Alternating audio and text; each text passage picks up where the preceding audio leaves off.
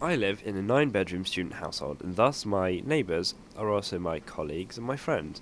However, in the nine months we've been living here, some drama has arisen over the nature of fridge politics that is, the management and movement of food and drink that needs to be kept inside the fridge. I went to speak to everyone to find out more. You get like some people they'll get too much stuff or something, and then they'll have to put it on other people's shelves because they bought too much stuff. So you need sort of to check how much room you have before you go shopping. I don't really have that much room in there, but then again, I don't really put too much in the fridge anyway, so it doesn't bother me too much unless I do a massive shop and then I run out of room completely. People do overtake other people's spaces, but I guess you got to limit yourself.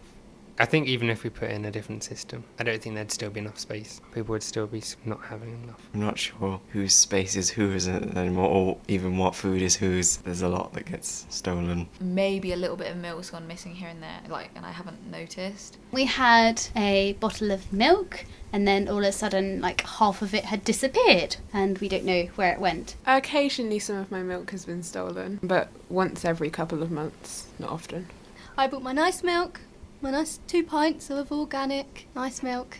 I only bought it a day ago. Came back down and someone had drunk the whole lot of it. My milk, actually, once someone drank it. It tends to happen a lot. Once every couple of days, because that ten- tends to be the, the milk cycle when the milk is runs dry and people are like, oh, I need more milk. Have you ever stolen milk? Then Um, Um, Yes, I have. How often do you steal milk? Only when I've just made a cup of tea and realised I haven't got any milk for my cup of tea and I don't want to drink it black. I have stolen milk before. I don't go out of my way and steal it, but if I were to make cereal or something and then be like, I don't actually have any milk, I would take other people's milk. I have had other people's milk before for coffees and stuff. I might have taken a little bit for a cup of tea, maybe a few times. Not that often, just occasionally. Once every two months, probably, just a tiny bit if I've run out. Do you steal a specific person's milk? Yes. Or whose is it? I, it's usually yours or Andrew's because I know you won't get that angry if if you found out. But if it was one of the girls, then they'd get quite angry.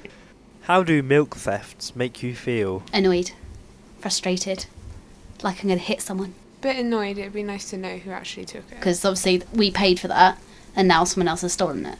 Quite annoyed when someone steals my milk, but then again, having just said that I steal other people's milk, it's uh, yeah, Are you annoyed when people steal your milk? yes. I wouldn't want milk to be stolen, but I would steal milk. If a little bit of milk went missing, I don't think I'd care. It's if a lot started to go, then I'd start questioning. Sometimes it feels like milk is the white gold of a student house.